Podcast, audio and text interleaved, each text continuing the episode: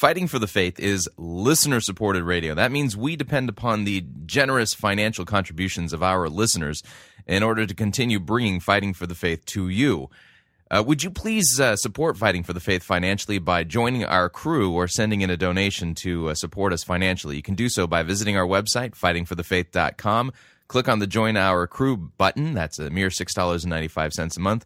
Or if you'd like to make a flat contribution, you can do so by clicking on the Donate button or making your gift payable to Fighting for the Faith and sending it to Post Office Box 508, Fishers, Indiana, zip code 46038. Thank you for your support.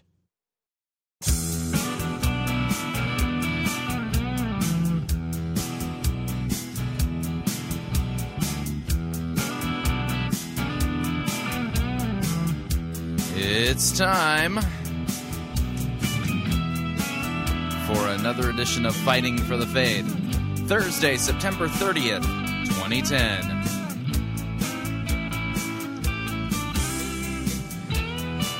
I'm having a hard time keeping up again. It's that heresy hurricane that's blowing through. Yeah, I have to be selective. I, I, I gotta, you know, start using smart bomb technology here on the program.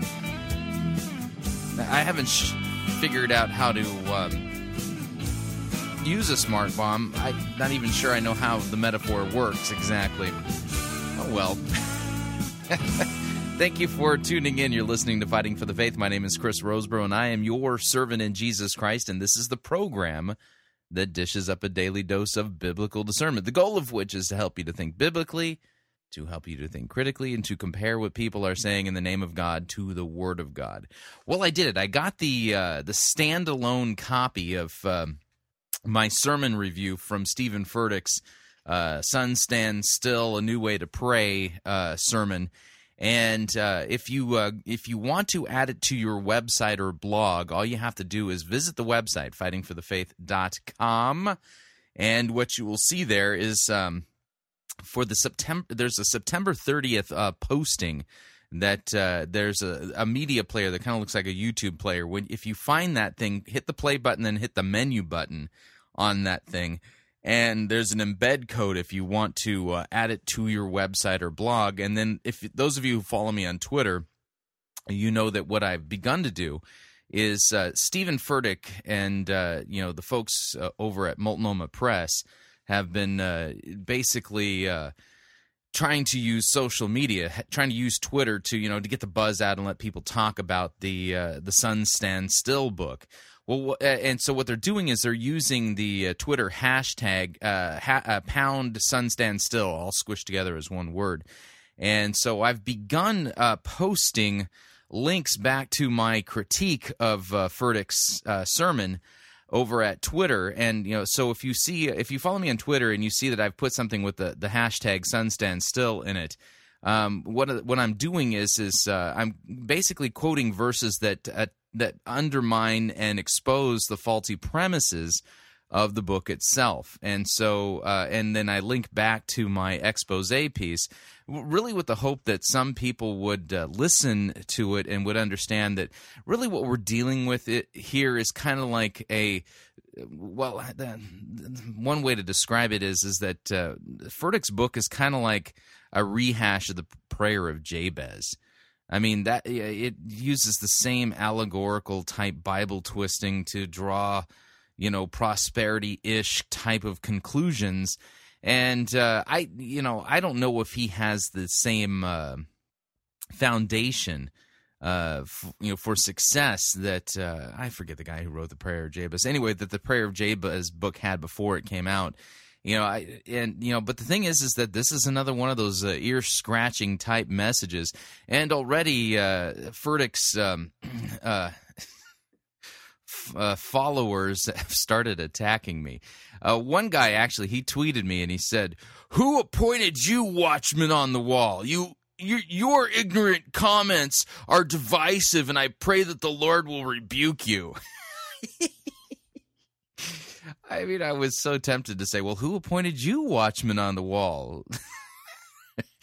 Yeah, because really, that's the funny thing is the the person who says thou didn't uh, you, you shall not judge, thou shalt not judge, you know, judge not lest you be judged. Those people who are pointing it out to you, well, they're judging you while they're saying it. In other words, they're not correctly understanding what Jesus' point was in that thing.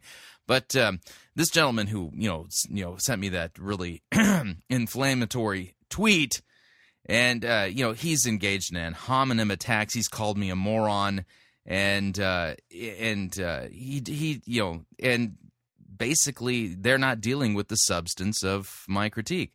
That's okay. They're far gone. You know, God's word doesn't return to him void. And when people engage in ad hominem attacks, it shows you that they don't know what they're talking about. And uh, they don't have a defense, so the only thing they can resort to is attacking people.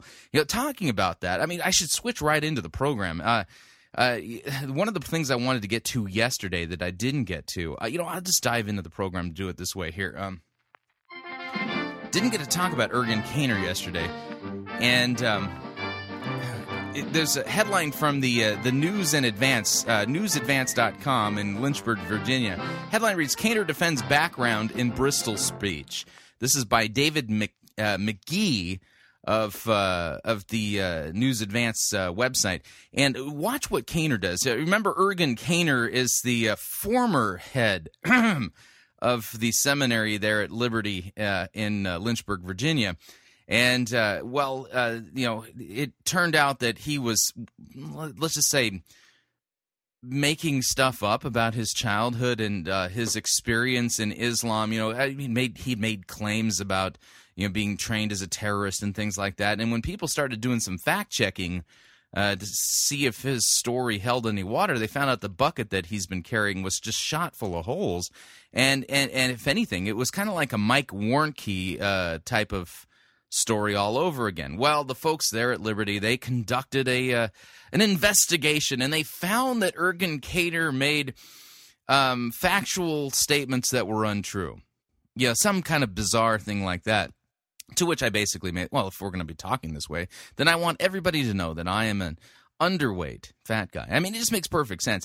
Anyways, uh, Caner has finally uh, come back out, so to speak, and is uh, trying to redeem himself. By the way, uh, not only is he no longer the head of the seminary there, um, according to the student newspaper, uh, you know, I've, I, have recently read their uh, their newspaper blog. Uh, actually, there's a this, there's this unofficial student newspaper uh, blog type website, and uh, er, you know he cleared his office out, and he's still a professor there, but he's kind of teaching the online courses. So I don't know if he's even really on campus. But um, the the Dateline reads Bristol, uh, a controversial professor and evangelical Ergun uh, minister er, Ergun Caner was unapologetic on Friday, defending his record while criticizing Islam, his critics, and the media.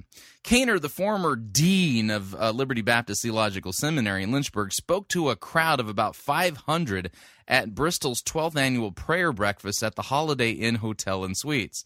Sounds like quite a venue. Early this year, I shouldn't laugh because we're thinking about uh, doing a pirate Christian radio conference, and uh, we, we, might end up doing it at Motel 6 because of our budget. Anyway, that's a different story. We'll talk about that when the time comes. Anyway, earlier this year, a controversy erupted in the media and on the internet concerning some of Caner's claims about being a teenage Muslim who was trained as a terrorist and comments he made during speaking engagements. Quote, we saw it, the controversy, coming. My brothers and I have been dealing with it for years. This just happened to bounce big, and, and, I paid no attention. News means little to me. And the web as well, it's just bloggers for the most part who are just frustrated people in their basements, Caner said after the program. Notice he's not dealing with the uh, the substance of, you know, know, answer the question, Ergun. Were you trained as a terrorist or not? I don't think it matters who's asking the question. I mean, so let, let me let, let's let's hold on a second. Let's kind of work this out here. This is what we call an ad hominem attack. Okay, you ask a question and you want somebody to back up factually something that they've said. Let's pretend for an instance I I I'm I'm going to make the public assertion here at Fighting for the Faith. This is not true, but I, am going to make the public assertion that um, I was trained by um, Israeli intelligence officials to be a counter-terrorist spy. That it, that in reality, I lead a double life similar to that of 007 without the uh, the women. Okay. And uh, what you don't realize is, is that when I'm not on the air, I'm actually being flown by intelligence agencies all around the world to help them uh, in counter terrorist activities, and that I'm actually probably the world's leading counter terrorist spy on the planet. yeah, that just sounds stupid, doesn't it? Oh, yeah, I just. Uh, anyway, and so, uh, you know, Eh, eh, let's just say that you know and what happens is after making a statement like that people start saying you know rosebrough we want to have you on our television will you come on larry king live? Will you will you come to our church and, and address all of our people and tell us about your your work for the lord in counterintelligence? Oh yes i'd be happy to. And then i start making up all kinds of stories to you know to make it sound like oh the lord is using me in a powerful counterintelligence kind of way. And then somebody let's let's just say that there's a kid okay? He hasn't quite grown up yet. He's 20 years old. He attends his local community college. In fact in his religion class he has that uh, that that quacky guy that uh, we like to make fun of in those uh, spoof videos as his religion teacher. And and you know he really ha- he can't keep a job for very long and he's kind of overweight and pretty much kind of a loser kind of kid and he came and heard me speak one time because oh he was inspired by the counterintelligence stories that I told but then he started digging around you know you know trying to see if some of the dots connected you know, it, it, started off innocently, just wanted to do a little fact checking. Maybe something didn't quite ring right in his ears, and so he started digging around and. And then he found out that the dots couldn't be connected. You know, that, you know, the, the claim that I had lunch with Yasser Arafat last year doesn't seem to pan out because Arafat's been dead for a couple of years. You know, things like that, you know. Um, and so what happens is, is that uh, let's say that he decides to write a blog post, you know, because, you know, he's a uh, an American type kid, and he's really well versed in technology and social media and things like that. And so he puts a blog post together saying, "Hey, you know, Rosebrough's claim to being a counterintelligence agent." Uh, somewhere you know to the tune of uh, 007 really isn't panning out you know because you know here's what he said uh, you know uh, uh, last year that he had breakfast with Yasser Arafat and uh, and Idi Amin and and uh, you know just strange things like that. And and when I started checking, you know these people have been dead for a while. I'm not sure how he had lunch with them. And so what happens is is that let's say somebody in the media, you know, you know, after my appearance on CNN and things like that, decided that they, you know, it's like, wait, yeah, Chris is making those claims, and they don't really seem to be panning out. So what happens is is that you know, a, a controversy starts to brew on the internet, right? and uh, and you know people are talking and, and maybe the blog post is going viral maybe a youtube video or two is put together with me making these public claims to being a counterintelligence spy and uh, and the th- and all these supposed things that i've you know claim i've been doing you know like uh, you know, saving John F. Kennedy from being assassinated, weird stuff like that. And then, and then when you, and then when you look at the facts, you go, wait a second, John F. Kennedy actually was assassinated. How can Rosebrough say that he he wasn't even alive then? How is that even, you know, stuff like that? And so what happens is, is that this starts to brew, and then you know the questions start coming at me. I mean, at, at this point, people are saying, "Hey, wait a second, this story isn't panning out." So when it finally builds to the crescendo point where I can remain silent no more okay? Because people are demanding that I say, you know, that I address these uh, discrepancies in this, you know, it, regarding the facts and then the stories that I've been telling. Um, and all I do is, so then what I do is I turn around and say, you guys, I listen. Th- what happens on the blogosphere? It's not important to me. You know, I, I, I am, I'm used to controversy. I'm absolutely just used to controversy because you see, God is using me mightily. And so it doesn't surprise me that there's people out there who are trying to take me out in order to stop what God is doing through me powerfully. And plus, I mean, the people who are attacking me, they're just bloggers. And everybody knows that bloggers are basically overweight uh, kids who've never grown up, who live in their mom's basement, and probably still have food, uh, you know, up on the shelves, you know, because they were planning to survive Y2K. You can't listen to anything they say. You can't trust them. They're just a bunch of uh, social malcontents. You know, if they would just go and get a job, they wouldn't be, you know, blogging like this. They, they need to go and find something real to do instead of eating at McDonald's. Maybe they should try to work at McDonald's. Is that really a, is that really addressing the uh, the questions that were being asked? Isn't that exactly what Ergun Caner just did on Friday? It's the exact same thing. It's an ad hominem. It's a red herring, and it doesn't address the issues. It doesn't address the questions and the discrepancies in the stories that he told. I mean, I'm sure that, you know, God is using Ergun Caner mightily, but I don't think that Ergun Caner would be um, the subject of such controversy if he hadn't have made statements that don't pan out in reality, had fabricated, well, part of his personal life history, uh, which could so easily be shot down. So, yeah, again, so the idea here is is that when you point up when you point out a valid issue that somebody's twisting the Bible or they're not teaching something correctly, when somebody turns around and says, You're a moron, you're a gunky head, you're just stupid, you're a blogger, you're a X, Y, or Z, that's not that's not a response. That's an evasive tactic uh, used by people in order to avoid having to deal with the substance of the questions being asked or the challenges being made to what's being said or done by the pastor. And of course, sadly, in our day, there's people that when you know when the pastor comes back or the person comes back with these types of quote defenses, people will say, "See, he did answer that that person." No, he didn't. No, he didn't. He evaded the issue. He evaded the thing. So ad hominem attacks are not responses; they're evas- evasion tactics. And uh, you, generally, and this is not always hard and fast because all of us are human and we make stupid mistakes. But generally, the person who has to resort to an ad hominem attack is generally the one who's well.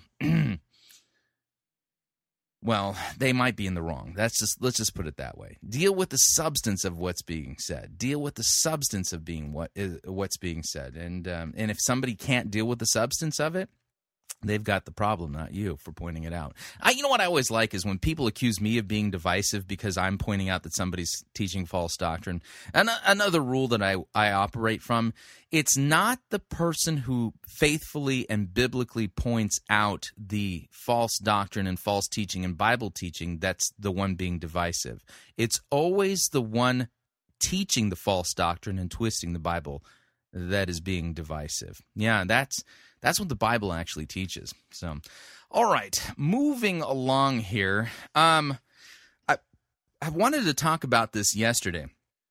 Actually, I've been wanting to talk about this for a couple of days, but I I just keep it's my own fault. I mean, I talk about other things, I get going, and you know, and and then the time runs out. Yeah, it's it's it's me. It's not you. It's it's it's my problem, not your problem. I get it. I get it. It's me. But uh, one of the stories I've been meaning to and intending to get to was this Bishop Eddie Long story, and um.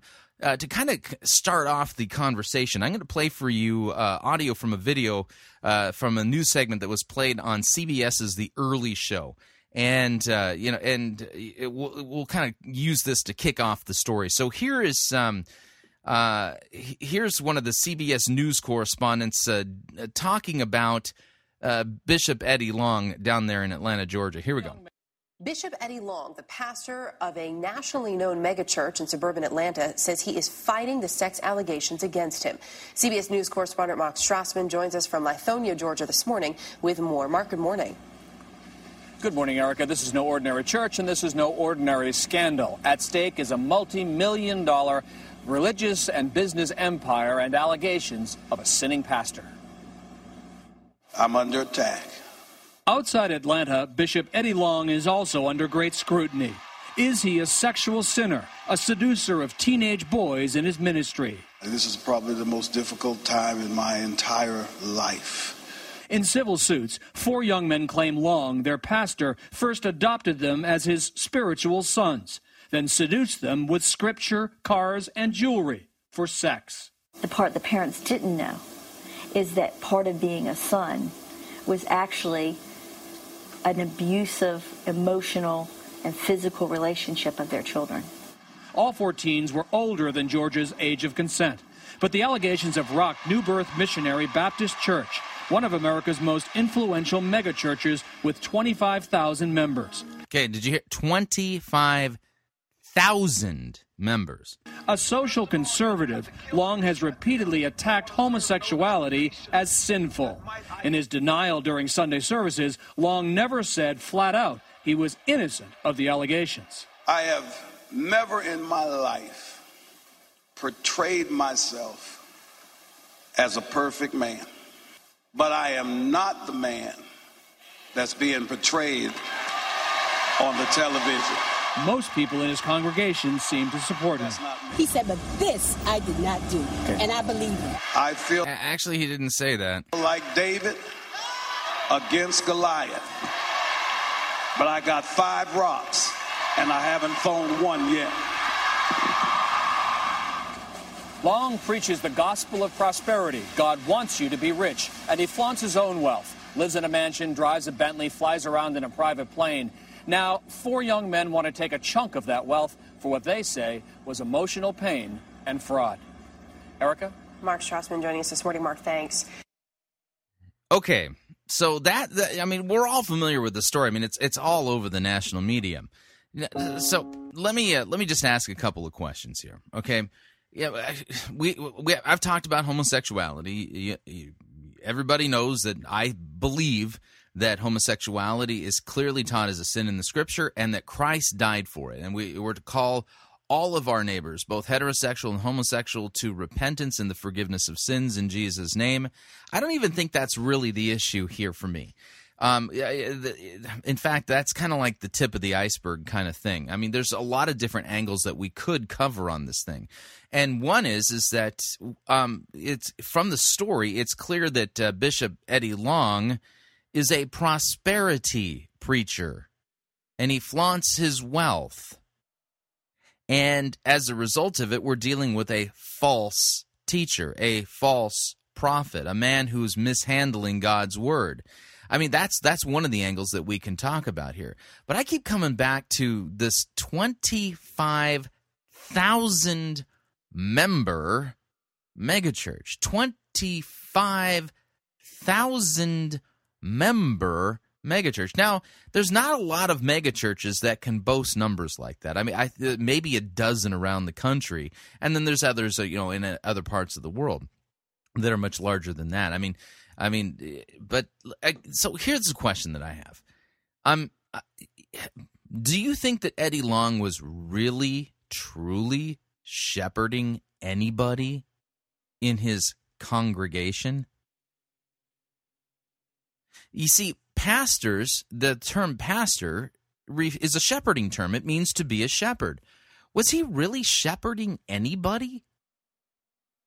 I mean, if anything, this scandal, from my point of view, is an argument in favor of small churches. You know, congregations, you know, of a few hundred at most. You thinking, why?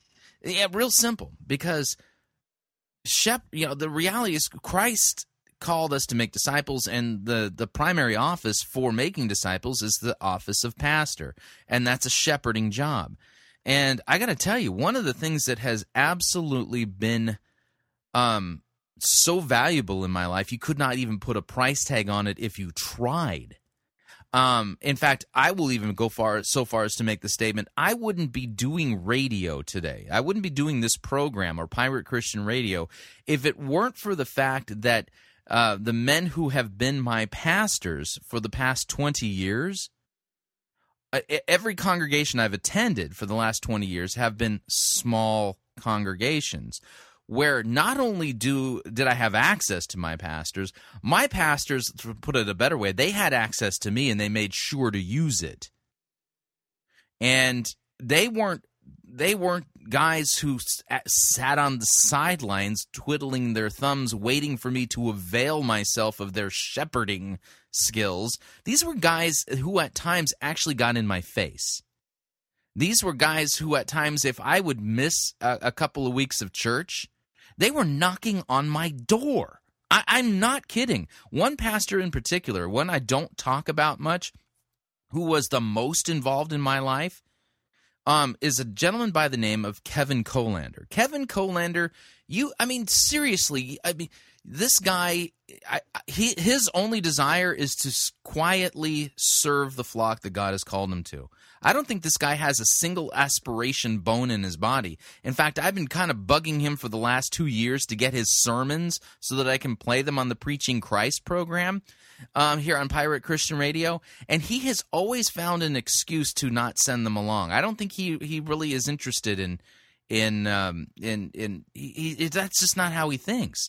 But when I was a member of First Lutheran Church in Lake Elsinore, California, okay, small congregations, I mean humble congregation, not a lot of resources, but man, I knew my pastor, and uh, more importantly, my pastor knew me. And there was a time in my life where I was struggling with, you know, some several really just you know, several things that I was just really down and depressed and just really kind of in, you know, one of those dark times in my life. And as a result of it, there was a couple of weeks that I didn't go to church. And I, I, I kid you not, I was, you know, I, I at that time I worked from home, and I was sitting, I was in my home office, uh, which happened to be my living room at the time because the house we had didn't. I, there wasn't another. There wasn't a spare bedroom to work from for my own office, so my office was downstairs in, in the living room. And I'm sitting there working on my computer. I was a graphic artist at that time, and I'm and I look out my window, and there's Kevin Colander walking up my my walkway. I'm thinking, what's going on? And he walks right up to my walkway. He can't see me because I can see through the curtains, but he can't see through the curtains. You understand what I'm saying? He knocks on the door, and I, I go to the door. Hello, yeah, Chris, I'm here to uh, find out if you're okay. Yeah, I- I'm okay. Why do you ask? You haven't been to church for a couple weeks, and I'm very concerned about you. I've been praying about you, and I know that if you're not coming to church, there's something wrong. We need to talk. Talk about you know, now some people think that sounds like an invasion of privacy and stalking. Yeah, it sounds like all of that, doesn't it? But you know what? That's exactly what I needed. Exactly what I needed. And you know, to this day, I have such a good relationship with uh, with Pastor Swirla. I call him on a semi-regular basis to ask him theological questions. Am, am I reading this text right? Did I understand this Greek phrase? Can you tell me about this or that? And every time I call Pastor Swirla, I mean, I, we end up talking for like an hour and a half, two hours, and so many times I, I just kick myself because um, I, I feel like I should call him up and, and hit the record button on my uh, you know on the phone and and and use it as a an, as an episode of fighting for the faith you know so that you all can hear what happens when when I'm wrestling with a text and you know and and you know and the, the back and forth that goes on and the wisdom that comes from these men of God who are obviously farther along in the Christian faith and more mature than than I am. I depend upon that. I deeply depend upon that. And so the question I have is that when you have a congregation of 25,000 people, seriously, what kind of access, what kind of shepherd do you, shepherding do you think is really going on? And the sad part is, is that Bishop Eddie Long, under the pretense of, you know, being a spiritual shepherd and father to these boys, ended up sexually preying on them. I mean, that's the, that's the really sick and sad, terrible, twisted part of it. But now we've got this dilemma let's pretend for a moment, and I understand we're pretending. This is a fiction. Uh, that Eddie Long actually correctly preached the word. He doesn't, but let's pretend that he did. Okay. So we have a congregation of 25,000 Christians who actually believe correctly in things like that, and they understand the biblical gospel and they're not engaged in heresy. Um, 25,000 people are there, and now he's, um, he's faltered sexually. Okay. He's had a major fall. Okay that is a big problem. Okay, you're gonna have a you're gonna have a whole bunch of people who might um, have a crisis of faith as a result of this. I mean, when this happens, these sins have a have a way of really kind of being like a tsunami running through a congregation, and they and people get washed away. You know, and and, and in this case, twenty five thousand members. I mean, this this has the potential to really hurt the faith of a lot of people. Whereas if we went back to the biblical model of a shepherd, and that means yeah, and I mean realistically, one shepherd could really only really effectively shepherd correctly, really 100 to 150 people. That's not very much. That's not very many people. But if we went back to a model like that, okay, the model that's been used for 2,000 years, um, then what happens is is that when a pastor falters, it's not going to wipe out thousands of thousands of people or have the potential to destroy the faith of thousands and thousands of people. Granted, you know, 150 people is still th- those are souls that we're talking about, but I think in that kind of a context, I think that there's there's much more intimacy and real relationship um, when it comes to you know for restoration and all the things that have to happen in a, in a painful situation like that. And I think it's more effectively done in that smaller of a context. Here with twenty five thousand people, I mean, what's their relationship to this pastor? He's just the celebrity dude. Uh, I mean, it, it, I mean, the relationship is the same kind of relationship I, I have with you know somebody who's uh, who's a television celebrity you know, one of the programs I watch, you know, is MythBusters. I mean, I'm a geek. I'm a nerd. Okay, listen, I've, we we all know this. If you're shocked by this revelation, I apologize, but yes, I am a nerd, and MythBusters is one of the nerdy shows that I tend to watch. Anyway, that being said, um, you know, you, you think of the two guys that missed, you know, Jamie and uh, well, I can't, I can't remember their names now. Jamie Hyneman and uh, anyway, uh, I mean, I don't have a relationship with these guys. I've never met the Mythbusters. But I mean, isn't that pretty much the same relationship that people have in a megachurch with a high profile pastor like that? They never get to meet him. They might, on occasion during a special event, get to shake their hand, maybe get an autograph, but isn't that the same kind of relationship that people have with celebrities on the television? I, I, seriously think there is something very wrong, really, really, really, really, really, really wrong with a, a pastoral relationship where you don't know the pastor. Now, I can hear some of you going, "Well, wait a second, Chris. We don't have a relationship with you. This is a radio program. I'm not your pastor." Okay? I am I the same and I'm perfectly fine with this idea that many of you We've never met. We may never meet, but I'm sure going to make sure that there's opportunities for you to for you and I to meet. Okay? But uh, but the reality is is that uh, uh the relationship we have is not pastor parishioner. I I'm not your pastor. I'm a theologian and an apologist and a radio personality. And uh, you know, I, I, get all that. But um, you know, when it comes to the pastoral office, I, I I'm trying to make the case that going back to the biblical model of pastor, uh, of shepherd and sheep, small flocks, that might actually be a, a wiser way to go because, well, that wisdom doesn't come from man, it actually comes from Christ. Something to think about. All right, we're up on our uh, first break. If you'd like to email me regarding anything you've heard on this edition or any previous editions of Fighting for the Faith, you can do so. My email address is talkback at fightingforthefaith.com, or you can ask to be my friend on Facebook. It's facebook.com forward slash pirate Christian, or you can follow me on Twitter. My name there, Pirate Christian. We'll be right back.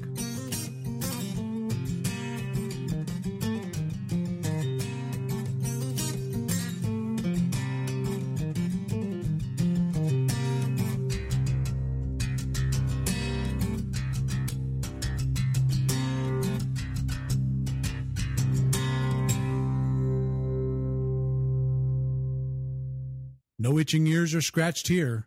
You're listening to Fighting for the Faith.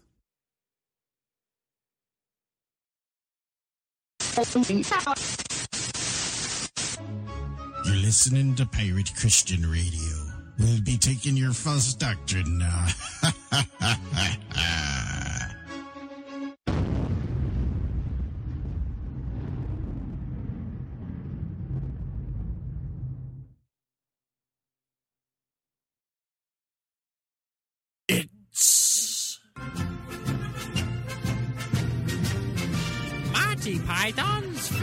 Circus Church.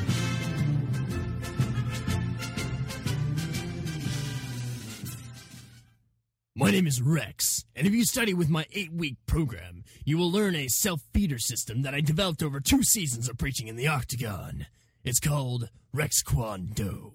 I need a volunteer to come up here and show that they trust me. Um, here. Okay, you'll do. Come up here. Bow to your pastor. Bow to your pastor! Okay, now I'm gonna give you one chance. One chance, people. Turn around. Turn around. Alright. Now fall back and I'll catch you. Ow. That was pretty good. Now, listen, everybody. The reason why he fell was because he didn't have enough faith. Go sit down. Okay, when I fall, I fall in slow motion every time. Now, in addition to what you just saw, if you study with my eight week program, you're going to learn these things. First off, in Rex Kwon Do, we use the buddy system. No more reading the Bible solo. You need somebody watching your back at all times. Second off, you're going to learn to discipline your image. You think I got where I am today because I dress like Peter Pan here? Take a look at what I'm wearing, people.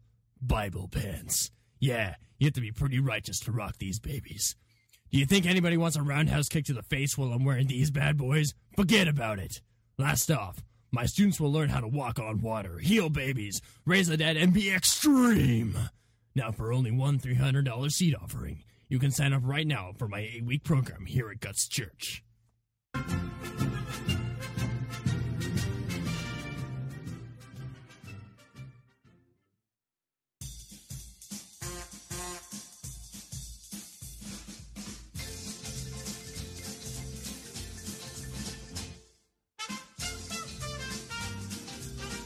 Keep more of your money in your pocket. Hi, Chris Rosebrough here. If you're planning to travel anytime in the near future, then don't pay more for airfare, hotel rooms, or rental cars than you need to. Longtime Pirate Christian Radio featured advertiser Cheap O Air can save you a Tijuana taxi load of money on all of your travel needs. Plus, CheapOair has a seasonal promotional code for all of our listeners that will save you an additional $10 off of CheapOair's already low prices. Visit piratechristianradio.com forward slash cheap. Write down the promo code and then click on the banner and then book your travel today. Again, that's piratechristianradio.com forward slash cheap.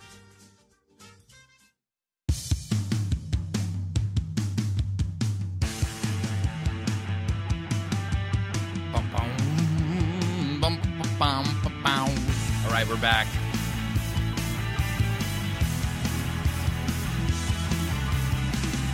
Warning uh, when somebody attacks you personally when you ask a valid question, yeah, they've got a problem and they're trying to evade the uh, content of what it is that you're asking or pointing out.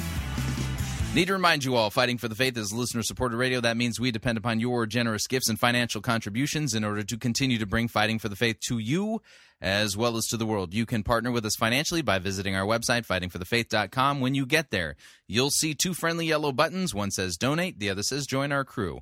When you join our crew, you're signing up to automatically contribute $6.95 to the ongoing work and mission of Fighting for the Faith and Pirate Christian Radio. And of course, if you would like to specify the amount that you would like to partner with us with, you can do so by clicking on the donate button, or you can make your gift payable to Fighting for the Faith and send it to Post Office Box 508, Fishers, Indiana, zip code 46038.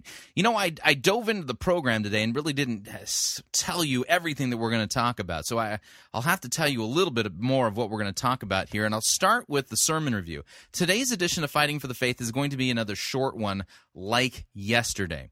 And uh, what I thought I would do is uh, provide a another good sermon uh, that discusses money and wealth and things like that. Yesterday we, pay, we, we played Pastor William Cwirla talking about the opening verses from Luke chapter 16 um, about uh, un uh, you know uh, what is it unrighteous mammon and it, it was that was a, a counterbalance to what we heard on Monday's edition of Fighting for the Faith from uh, Pastor Paul DeJong.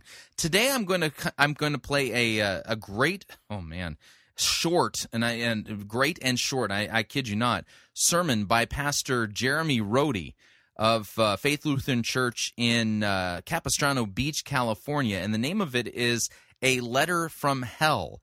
It is a the gospel reading is from Luke chapter 16, the next section that deals with Jesus' story of the rich man and Lazarus.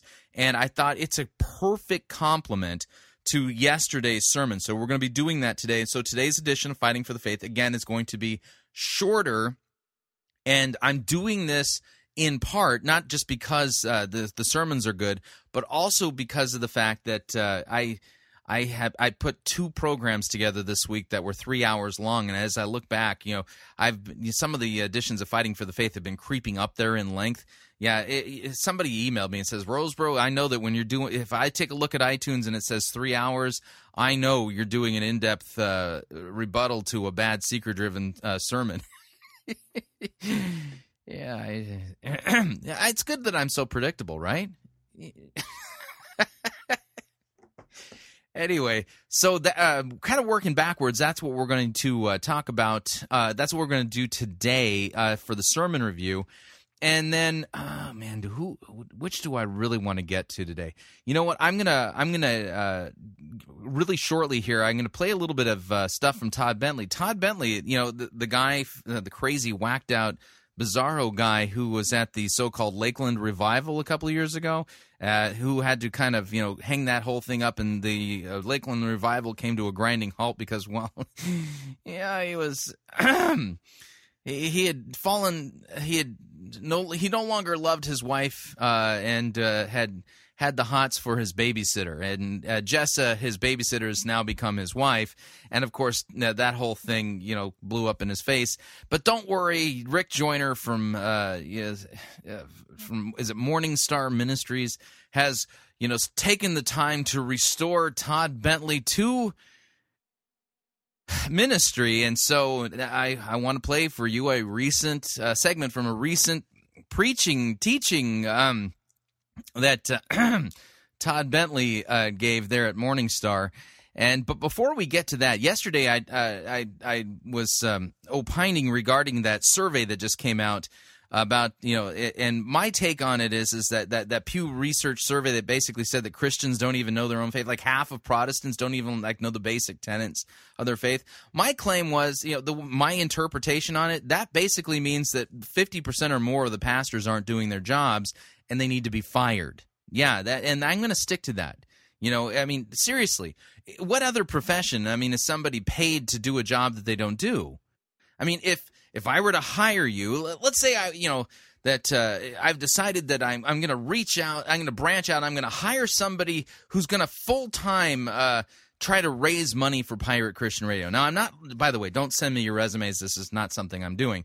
But um, let's say I decided I was going to hire you to do it, and I you you can work from home, and uh, and and you and we I pay your phone bills, provide a computer for you, you know things like that, and and uh, and so we got everything set up, got you trained, and you know you claim that you can go out, you know that you you professionally you know claim that you have the experience necessary to properly raise fund, you know, to go out and fundraise for Pirate Christian Radio. I'm thinking this is great, and and then on top of it, you know uh, the, I only have to pay you, you know, um, uh, uh, uh, well, a pretty substantial salary every year, but it'd be worth it because I mean, because you know, let's let's say I'm going to pay you sixty, seventy thousand dollars a year to do this, but in return, you know, we, you know, the you would end up generating, you know, three, four hundred thousand dollars in revenue to fi- uh, fighting for the faith and pirate Christian radio, so we can expand our reach and and branch out in the things that we're offering, and so it'd be worth it, right? Well, let's say that you know a year into this relationship, um, you weren't producing anything. You know that um, that well, you know, rather than hitting your stated target goal of three hundred thousand dollars a year, you you pulled in three, four, five, six thousand.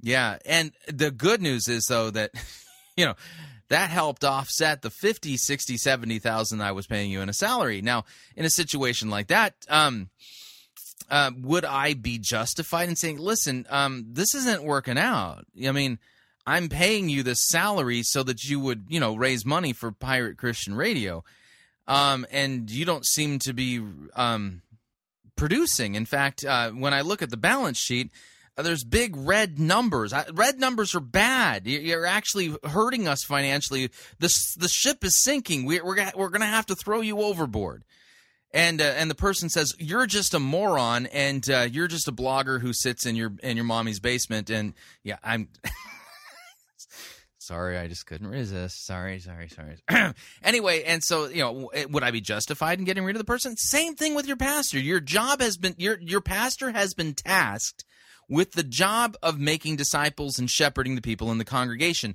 and teaching them and bringing them up in the faith once delivered to the saints right? And who's the one who's tasked them with this job? Well, God is the one. Don't, in church, don't we talk about the fact that pastors receive their calling from God, right?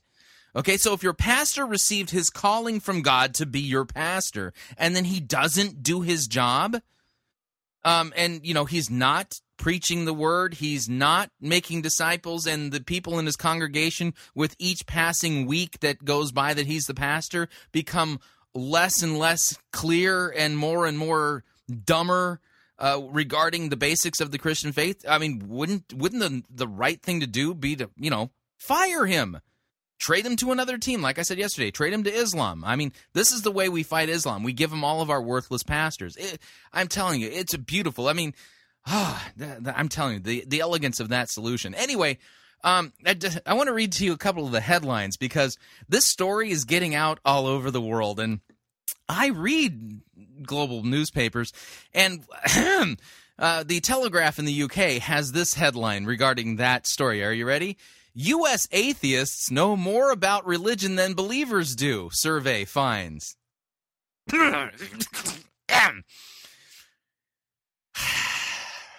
yeah. Okay, from The Guardian in the UK. Atheists and agnostics know more about religion than Protestants and Catholics. Folks, this is really, really, really embarrassing. And the way this is playing out in the media, think about it. Think about it. When the media is saying, hey, listen, we have hard evidence that atheists actually know your faith better than you do, don't you think that's a problem? Don't you think we might want to consider, like, you know, fixing this? Because, I mean, this is not something we should be proud of. Yeah, this is something we should be ashamed of. Anyway, yeah, talking about knowing what the faith teaches. um, here is uh, here's Todd Bentley of um, Morning. Well, he's Fresh Fire Ministries is uh, FreshFireUSA.com is his uh, website, and uh, he, he and uh, he teaches at Rick Joyner's church. Yeah, See, see what you think of this one. I had a dream, a real vivid dream, in which God brought me into John 21. I want to talk about. What? I had a dream where God brought me into John 21. Really? I mean, I remember when I was growing up. I mean, y'all remember Gumby? I, I, do they still play those on television?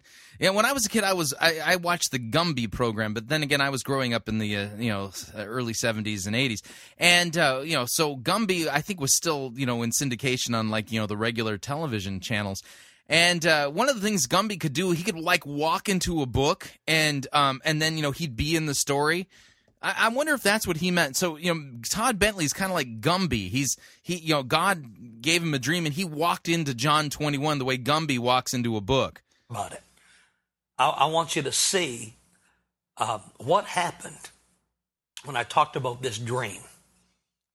And so I'm going to take you here in a moment to our recent Greater Glory gathering, where I talk about this dream on a on an afternoon, where I I literally I mean, it was so real, it was like I was there. I walked in John 21. What a great story about the harvest, the fishermen, the nets, Peter, his restoration. And I have a call for you. And so, watch this uh, clip talking about this dream, and then I'm going to come back. I'm going to pray for you. About a week ago or so, I had a dream, a prophetic dream Uh, is it me or does it sound like Todd Bentley's starting to get a thick Southern accent?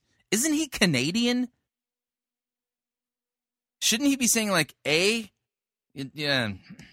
And it was a very vivid dream. My dreams don't have a whole lot of room for interpretation because they're more like visions. They're so literal. It's like, wow, I dreamed. God talked to me. I, I you know, if I wake up and it's kind of abstract. Now, is he teaching the Bible? No, he's teaching his dreams. That should be a kicker to you. Now, remember the headline from The Guardian in the UK Atheists and agnostics know more about um, religion than Protestants and Catholics. All over the place. I go, maybe that's pizza, or I'm too exhausted to try to interpret that dream. My, my, my wife has the dream gift. She tries to interpret every single dream. She loves dreaming two or three a night. And I'm like, God, if you're going to encounter me in my dreams, it's got to be some literal stuff. You know, I'm a, I'm from the movie generation. You're going to have to really, you know, I'm pretty simple, God. I had such a vivid dream. I just knew God was talking to me. I dreamed John 21. Just turn there. I mean, I live. Okay, can I can I point something out here? Um, this this is kind of the obvious, but uh, in case you you're not thinking on the same track I am, let me help you out here. Um, didn't the apostle Peter and the apostle John actually live John twenty one? Yeah, they they those guys lived it, and he's now at this point you know, trying to basically borrow from them. And the claim that he's making is since he lived it, since the you know, since God gave him this dream vision thing, that you know, that he's somehow on par with Peter and John because well, see now he's actually well lived it too via a dream, yeah, kind of proxy thing the Bible passage. I dreamed it. It was like, was like I went back in time and I was with Peter and John and all the disciples. And this story. And one thing I specifically dreamed was how many fish were in the net. I woke up. Uh, you know, the funny thing is, is that you don't actually have to dream that because the text says it. Yeah, if you have your Bible, open up over to uh, John chapter 21. Let's just do a little comparative work here. John chapter 21. Okay. Um uh, verse 1 After this, Jesus revealed himself again to the disciples by the Sea of Tiberias. He revealed himself in this way Simon Peter Thomas, called the twin, Nathanael of Cana in Galilee, the sons of Zebedee, the two others of his disciples were together. Simon Peter said to them, I'm going fishing. They said to him, We will go with you. They went out and got into the boat, but that night they caught nothing. Zip, zero, nada, nothing. Uh, just as day was breaking, Jesus stood on the shore, yet the disciples did not know that it was Jesus. Jesus said to them, Children, do you have any fish? They answered, No. He said to them, Cast the net on the right side of the boat and you will find some. So they cast it, and now they were uh, not able to haul it in because of the quantity of fish. The, that disciple whom Jesus loved therefore said to Peter, It is the Lord. When Simon per- Peter heard that it was the Lord, he put on his outer garment, for he was stripped for work, and threw himself into the sea. The other disciples came in the boat, dragging the net full of fish, for they were not far off from the land, but about a hundred yards off. When they got out on the land, they saw a charcoal fire in place with fish laid on it and bread. Jesus said to them, Bring some of the fish that you have caught. So Simon Peter went aboard and hauled the net ashore full of large fish, a hundred and fifty three of them. And although there were so many, the net was not torn. Jesus said to them, Come have breakfast. Now, none of the disciples dared to ask him, Who are you? They knew that it was the Lord. Jesus came and took the bread and gave it to them, so that, uh, and so with the fish. This was now the third time that Jesus was revealed to the disciples after he was raised from the dead. Now, I want to point something out here. Why did the apostle John record this story for us? This the the reason is actually stated in the text. He's he's giving he's citing examples of Jesus appearing to the disciples after his resurrection. Jesus, John is an eyewitness to the resurrection of Christ. And this is all important because this all validates who Jesus claimed he was being that, that he was the Son of God, that he died on the cross for our sins, and that he would prove his claim by raising himself from the dead. All of this validates that. And the Apostle John and the Apostle Peter and Thomas and the others, they're all eyewitnesses to the bodily resurrection of Christ. Now, there's more to this story here, and we read when they had finished breakfast, Jesus said to Simon Peter, Simon, son of John, do you love me more than these? Now, this is where Peter is restored because remember, Peter denied the Lord three times. Three times on the night that Jesus was arrested and betrayed. Simon, son of John, do you love me? More than these, he said to him, Yes, Lord, you know that I love you. He said to them, Feed my lambs. He said to him a second time, Simon, son of John, do you love me? He said to him, Yes, Lord, you know that I love you. He said to him, Tend my sheep. He said to them the third time, Simon, son of John, do you love me? Now Peter was grieved because the Lord said to him the third time, Do you love me? He said to him, Lord, you know everything. You know that I love you. Jesus said to him, Feed my sheep. Truly I say to you, when you were young, you used to dress yourself and walk wherever you wanted, but when you are old, you will stretch out your hands. Another will dress you and carry you to where you do not want to go. This was said to show by what kind of death he was to glorify God. And after saying this, he said to him, Follow me. Okay? That's what's going on in the story. This story wasn't written for Todd Bentley. And Todd Bentley was not there. Nope. Todd Bentley is nowhere mentioned in this text. Okay, but listen to the audacity of what Todd Bentley is saying.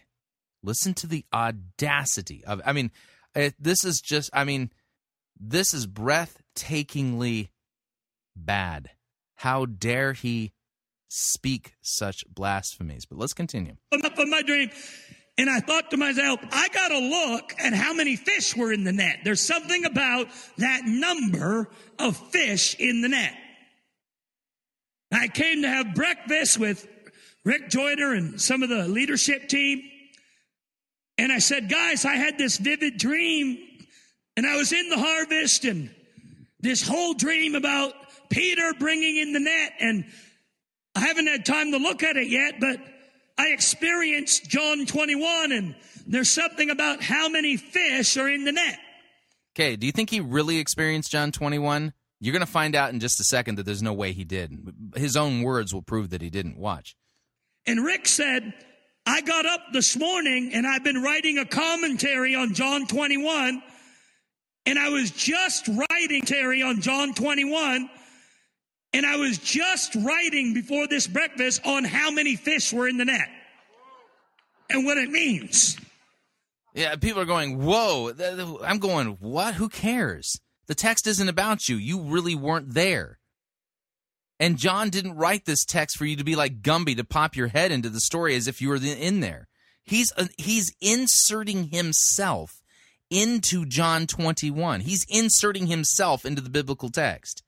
So I said, okay, Rick, we got something. And uh, God got my attention. So I want to just look at this story here real quick. And obviously, it's about the harvest. It's about the harvest. No, it's not about the harvest. It's about the resurrection of Jesus from the dead and the restoration of Peter to being a shepherd of the great, uh, uh, an under shepherd of the great shepherd, Jesus to care for Jesus' flock. And I, I think there's a greater meaning than what I want to share and challenge you with today. But God is speaking to me personally because it is a story of restoration. In fact, John 21 is right after Peter's been restored. He's uh, really John 21 is right after Peter had been restored? That's odd. I just read John 21, and Peter is restored in John 21. If you had, if God had given you a vision and you were in the story and you saw it like you were there, then you would know that, wouldn't you? You see, there's the catch of the fish. Peter recognizes that it's Jesus. He puts his garments on, jumps out of the boat, and sits down with Jesus, and then Jesus restores him. And what happens is, that Peter jumps out of the boat. The other guys, they have to haul in the fish. But you just said that John 21 is after Peter was restored. I thought you had a dream where you were there. Hmm. He's moving in the restoration. And I feel like Peter. You know, Rick and I joke back and forth. He's John, I'm Peter. Wow. Wow.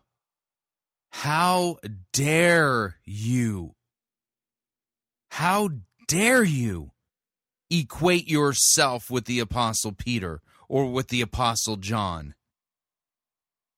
I, I mean, what? I, I, I don't even have words for this kind of blasphemy. Who dares do such a thing? And I said, Well, all right, I'll be Peter then. You could be the one that, the disciple in whom the Lord loved.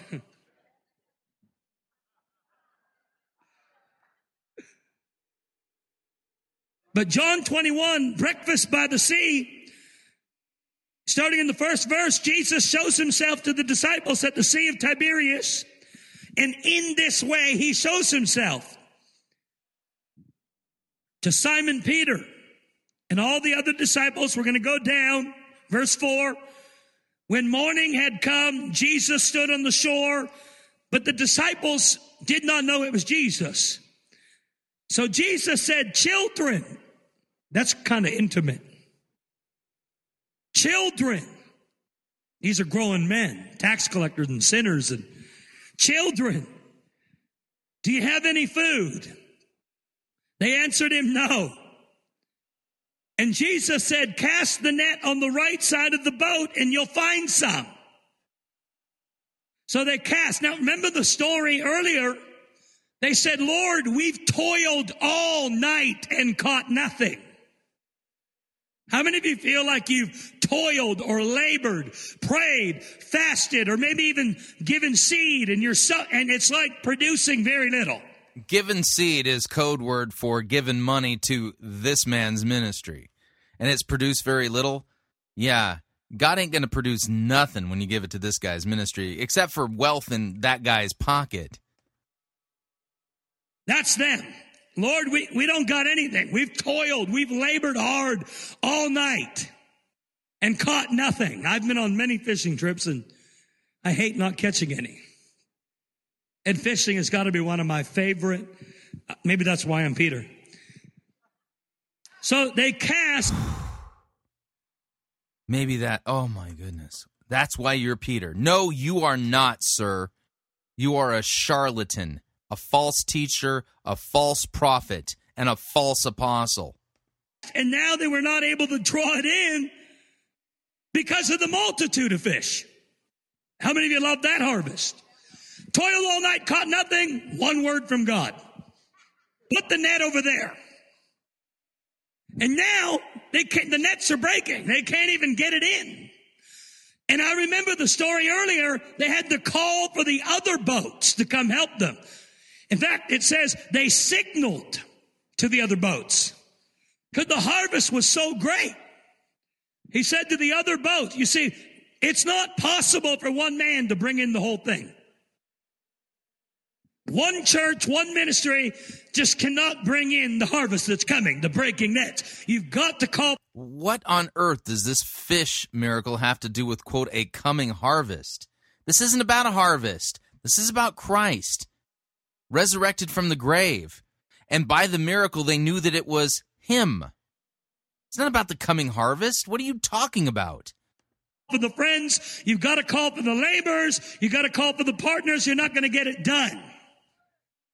And the story goes on, the multitude of fish. in the number of fish in which they had caught. Verse 10, Jesus said, bring some of the fish which you've caught. Simon Peter went up, dragged the net to land by himself. He just went from all the guys couldn't pull in the net because it was too mighty to now Peter, when, once he realizes it's the Lord, somehow he goes to the water and goes, huh, and hauls in the entire harvest by himself. When just moments earlier, all the guys couldn't get the net in because it was too heavy and the nets were breaking. And then Peter gets the revelation. He goes back and now in supernatural strength, he somehow pulls in the entire harvest. I love that. Harvest. I love that. And then look at this. Verse 11 says, it was full of large fish, 153 fish. That was the number I dreamed. And so I asked Rick about it and Bob Jones. Wow, isn't that great that he dreamed? Uh, he, you didn't even need to dream it because the text says 153. We don't need your dream. I can't wait to figure out what he's going to do with this number. I am I'm sure it'll be just bizarre. About it, and they said we believe, and I think there's lots of application, but that the 153 represent nations. I don't know if it's sheep nations, goat nations. It- sheep nations or goat nations? What? It could be that there's 153 nations that the Lord recognizes, even though man and man's government says we have 200 and something. It may be in the end that. As so, far- in, in other words, you really have no idea. You, you, you're just taking a stab in the dark at this, aren't you? How about this? The text doesn't say anything about the fish being symbolic of anything. Instead, the 153 fish, that's just a large haul that shows the miracle working G- power of the resurrected Jesus that points to him as our resurrected Lord and Savior. Yeah, Todd, you didn't dream this. You concocted it. You, quote, dreamed it up. You didn't dream it, sir. And no, you're not Peter. And no, Rick Joyner is not John. Both of you are blasphemers, teacher, false teachers, false prophets with false visions, teaching false doctrine, and leading people to hell. And you are the ones leading them there. You're in front of the flock that you're leading to hell. We're up on our second break. If you'd like to email me regarding anything you've heard on this edition or any previous editions of Fighting for the Faith, you can do so. My email address is talkback at fightingforthefaith.com. Or you can ask to be my friend on Facebook. It's facebook.com forward slash pirate Christian, or you can follow me on Twitter. My name there, Pirate Christian. We'll be right back. Good sermon review on the other side of the break.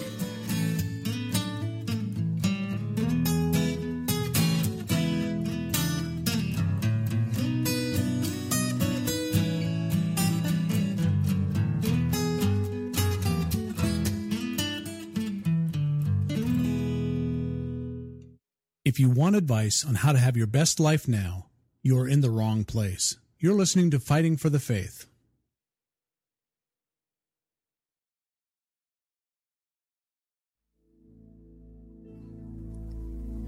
This is the air I breathe. This is the air I breathe.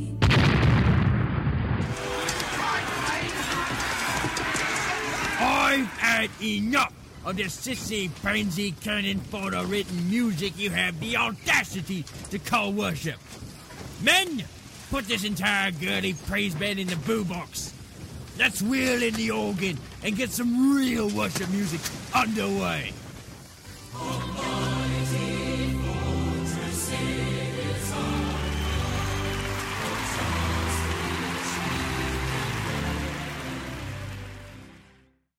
Ye be listening to Pirate Christian Radio.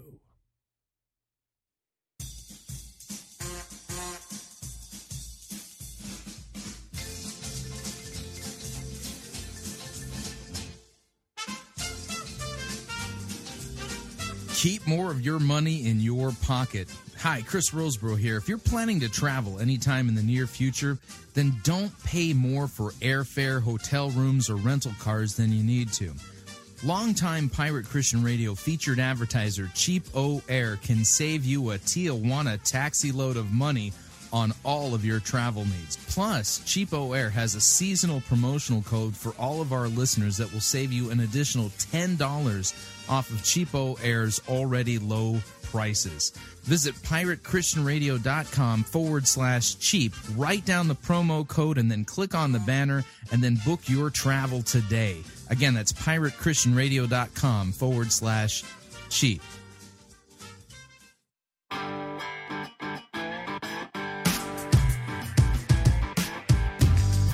All right, we're back. Hour number two of Fighting for the Faith. Sermon review time. Have another short, good sermon to review.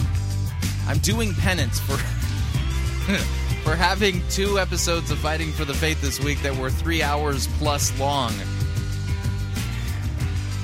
So the idea here is is that brevity is the soul of wit. I mean, I barely have to comment on these. These are so good, and this is a good compliment to yesterday's sermon. Let's uh, cue up the sermon review music here.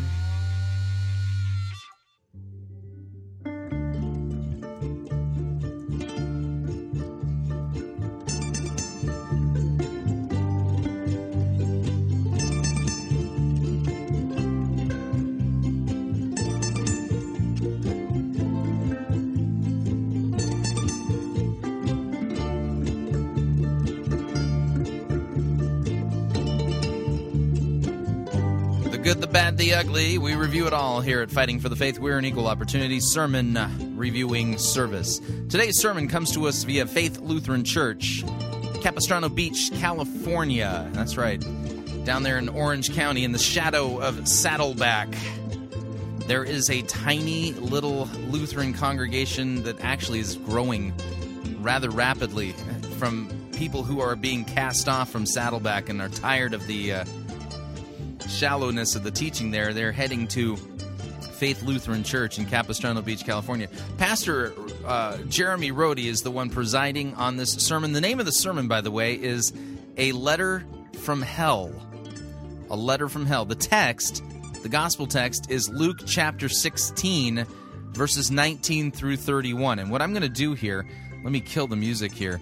Um, yesterday's sermon, uh, Pastor uh, Cwirla did a good job of actually really weaving the text into his sermon in such a way that if you missed him reading it, you'd still know what the text exactly said because he taught it in a particular way where you really could see the whole thing itself. Now, Jeremy Rhode does something a little bit different. He takes some uh, artistic liberty, if you would, to really flesh out the meaning of this text and he does a fantastic job. You know what I mean here as you start to listen to it. But because he doesn't read the text, you know, because the way he preaches it, I'm going to read the text ahead of time so that you know what the gospel text is. So if you have your Bible, flip on over to Luke chapter 16 verses 19 through 31. I read. There was a rich man who was clothed in purple and fine linen, who feasted sumptuously every day. Now, by the way, keep in mind this is the thing that follows after the um, the story of the uh, shrewd manager. Okay, and then Jesus saying, "The one who is faithful with very little is also faithful with much, and the one who is dishonest in very little is dishonest in much." When you've been faithful in unrighteous wealth, who, if you have not been faithful with unrighteous wealth, who will entrust you with true riches? Okay, this is the story that's kind of like that that immediately in the context follows that. So I apologize, interrupted myself. There was a rich man who was clothed in purple and fine linen, who feasted sumptuously every day. And at his gate was laid a poor man named Lazarus, covered with sores, who desired to be fed with what fell from the rich man's table. Moreover, even the dogs came and licked his sores. That's weird. Sorry, I, I got to point something out here. Lazarus um, apparently didn't know how to pray sun stand still prayers. I digress. Let me continue. The poor man died, and he was carried by the angels to Abraham's side. The rich man also died and was buried in Hades. Being in torment, he lifted up his eyes and saw Abraham far off and Lazarus at his side. And he called out, Father Abraham, have mercy on me and send Lazarus to dip the end of his finger in water and cool my tongue, for I am in anguish in this flame. Uh, but Abraham said, Child, remember that you in your lifetime received your good things, and Lazarus in like manner he received bad things, but now he is comforted here, and you are in anguish. And besides all this, between us and you is a great chasm that has been fixed, in order that those who would pass from here to you may not be able, and none may cross from there to us. And he said, Then I beg you, Father, to send him to my father's house, for I have five brothers, so that he may warn them, lest they also come into this place of torment. But Abraham said, They have Moses and the prophets.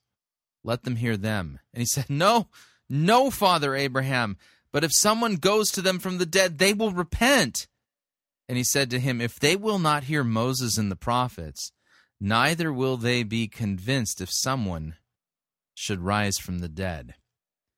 Thus, this is the gospel text that makes up the basis of the meditation that you're about to hear. Here is Pastor Jeremy Rhode, a letter from hell. My dear brothers, how can I explain this letter to you? How will you believe me that this letter comes to you from the other side? I can only pray to the one whom I've forsaken that it somehow reaches you in time. My brothers, I beg you, each one of you, all five, listen to me as though your lives depend upon it.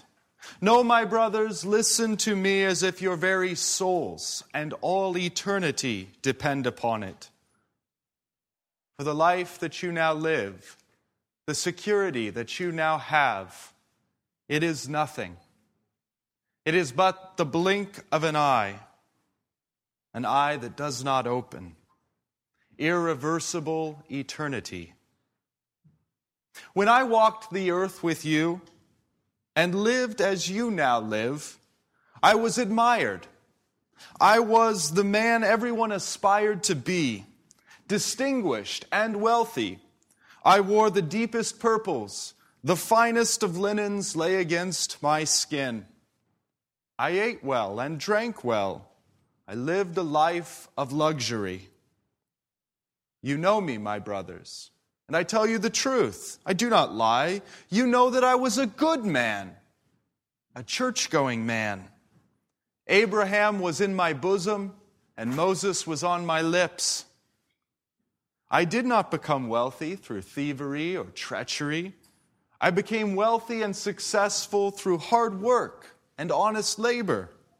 I was a man of virtue and considered myself to be blessed by God. I even sought to bless others. The poor I allowed to rest at my gate. How often I fed them leftovers from my own table, dear brothers, you yourselves know.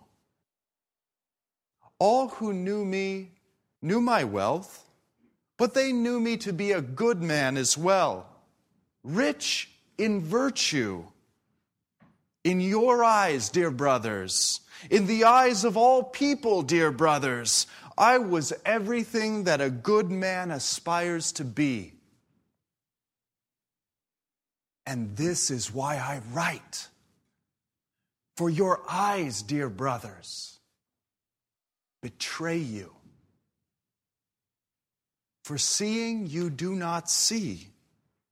When you see me, even now in your mind's eye, you see a rich man you see me as a man with many possessions. What you do not see is that those things possessed me. You do not see that the money I held held me. You do not see that the wine I drank drank me. You do not see that all the good things I did for others I did because they were good for me. No, my brothers, living eye for an eye has left you blind. I know of only one man, dear brothers, who could see things as they truly were. One man whose eyes did not lie to him. I met him only once, but I pray that you have come to know his name. He alone saw that the possessions I had possessed me, and he alone offered me freedom, true treasures found in him. He alone saw that the wine I drank had come to drink me, that the food that I had consumed had begun to consume me.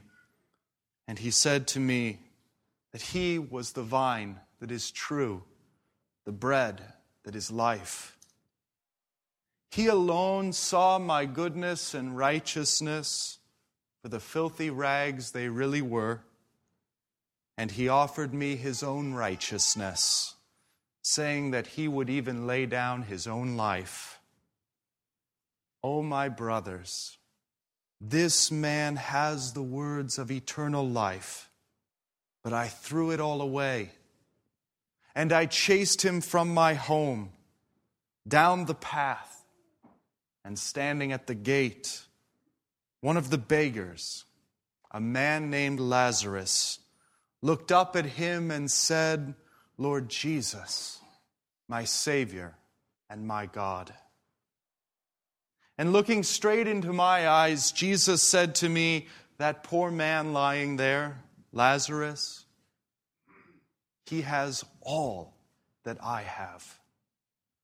And it will not be long before you see that Lazarus is not so very poor, nor are any who believe in me. And so it was, dear brothers. In the very moment that you were laying my body into the earth, that very moment that hundreds and hundreds had gathered to pay their respects, to sing their eulogies about me, the one man they had known who was truly rich and truly good. That very moment, dear brothers, when my life was being celebrated, I was first tasting the ash of hell crying out for a single drop of water upon my tongue, tormented by what can only be described as flame.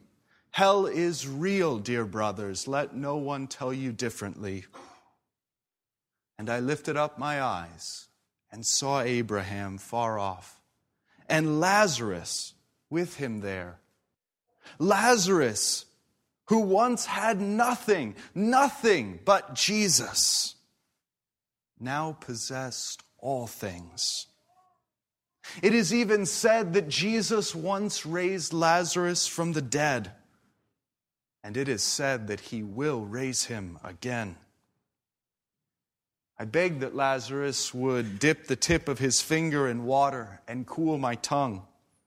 But Abraham said these words to me Son, in your lifetime you received your good things, but Lazarus evil things.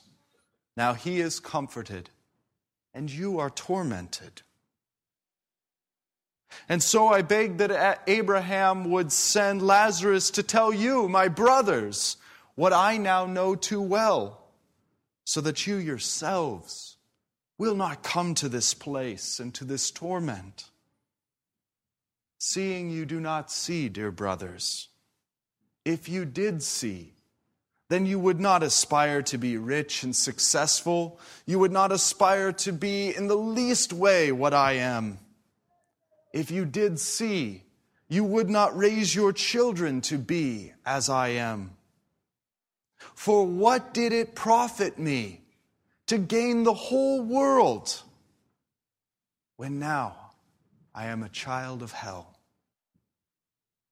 If seeing you would see, then aspire not to be as one who is rich, but aspire to be one who is a beggar, as Lazarus was, and beg for God's mercy and grace in a day that it may be found. If seeing you would see, then look as Lazarus did to the one named Jesus it is said that just as Jesus once raised Lazarus to life, so Jesus will raise to eternal life all who believe in him. Look to the Lord Jesus.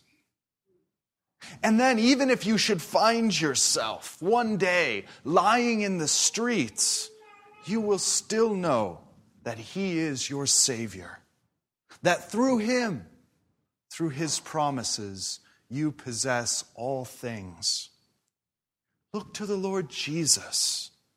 And even if you should find yourselves covered in sores and surrounded by dogs, you will know that He is your resurrection. Your reward comes, for He Himself is your reward. What good is it to be rich and successful, dear brothers, to have fine clothing and food, if tonight you will feast on the emptiness of hell? And on the flip side, dear brothers, what trouble is it to have troubles and sufferings today if this very night you will feast with your Lord in heaven?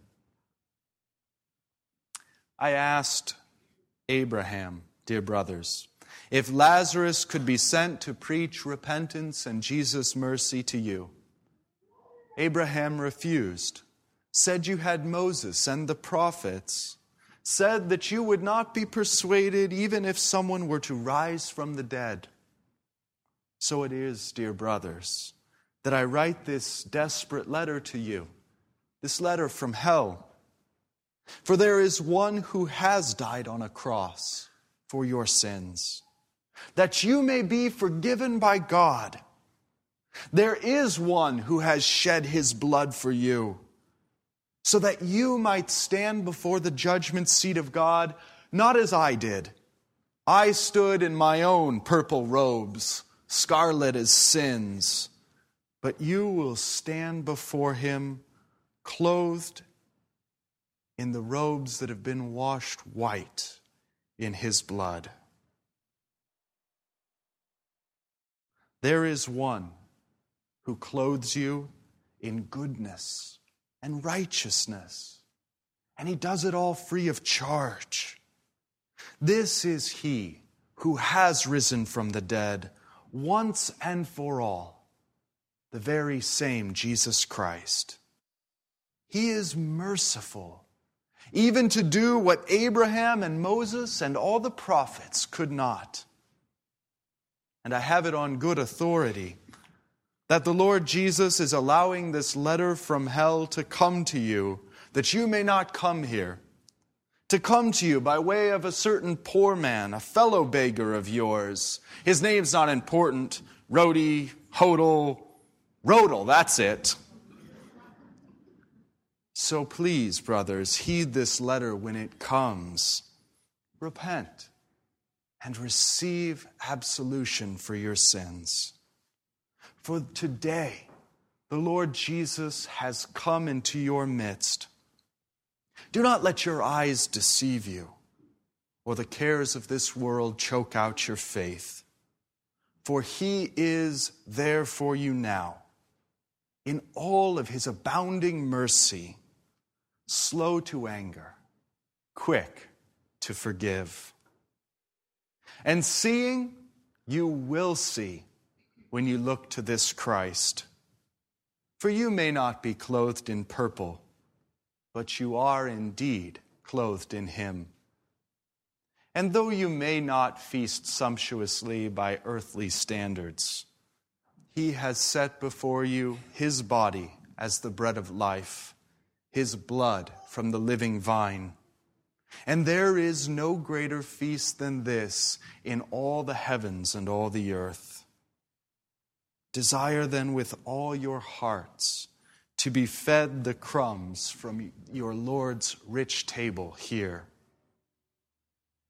And though you may not have a great house with a gate, the same Lord Jesus has promised to prepare a place for you, a room in his Father's house.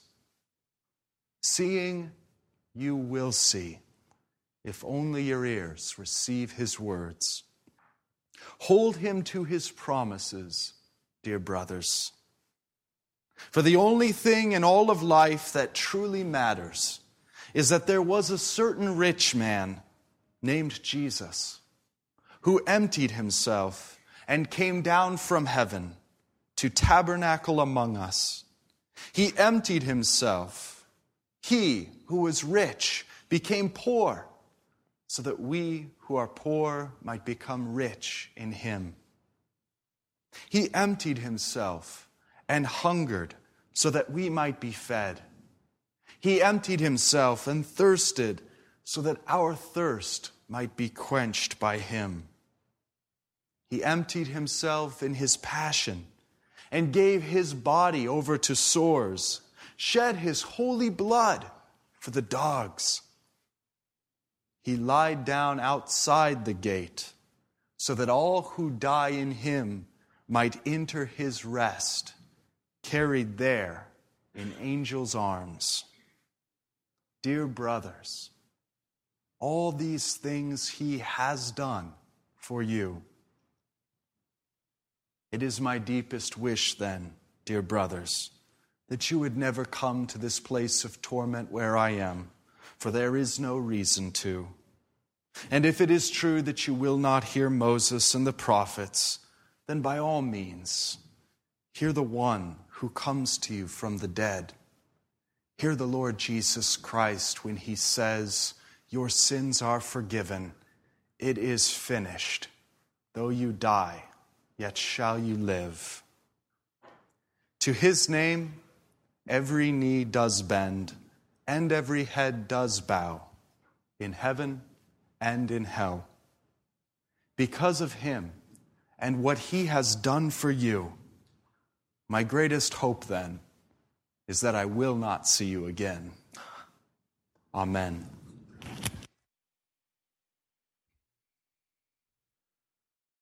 Wow. That is the second time I've heard that, and it it packs a greater punch the second time. Holy guacamole. I, I can't add anything to that.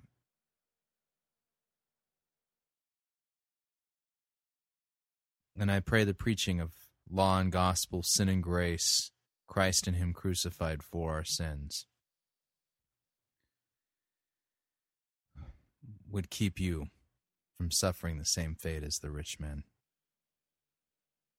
May God be glorified through the preaching of His word and the proclamation of the gospel. Need to remind you, Fighting for the Faith is listener supported radio. That means we depend upon your generous gifts and financial contributions in order to continue to bring Fighting for the Faith to you as well as to the world. You can partner with us financially by visiting our website, fightingforthefaith.com. When you get there, you'll see two friendly yellow buttons. One says donate, the other says join our crew. Pick one and fill out the uh, and fill out the forms there online and support us financially when you join our crew, it's a, you're signing up. It's a commitment every month to automatically contribute six dollars ninety five cents to the ongoing work and mission of fighting for the faith, and of course, the donate button allows you to specify the amount that you would like to contribute to our cause.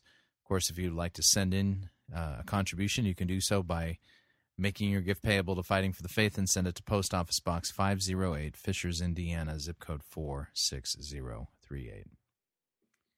What'd you think? I'd love to get your uh, feedback. My email address, if you'd like to email me, is talkback.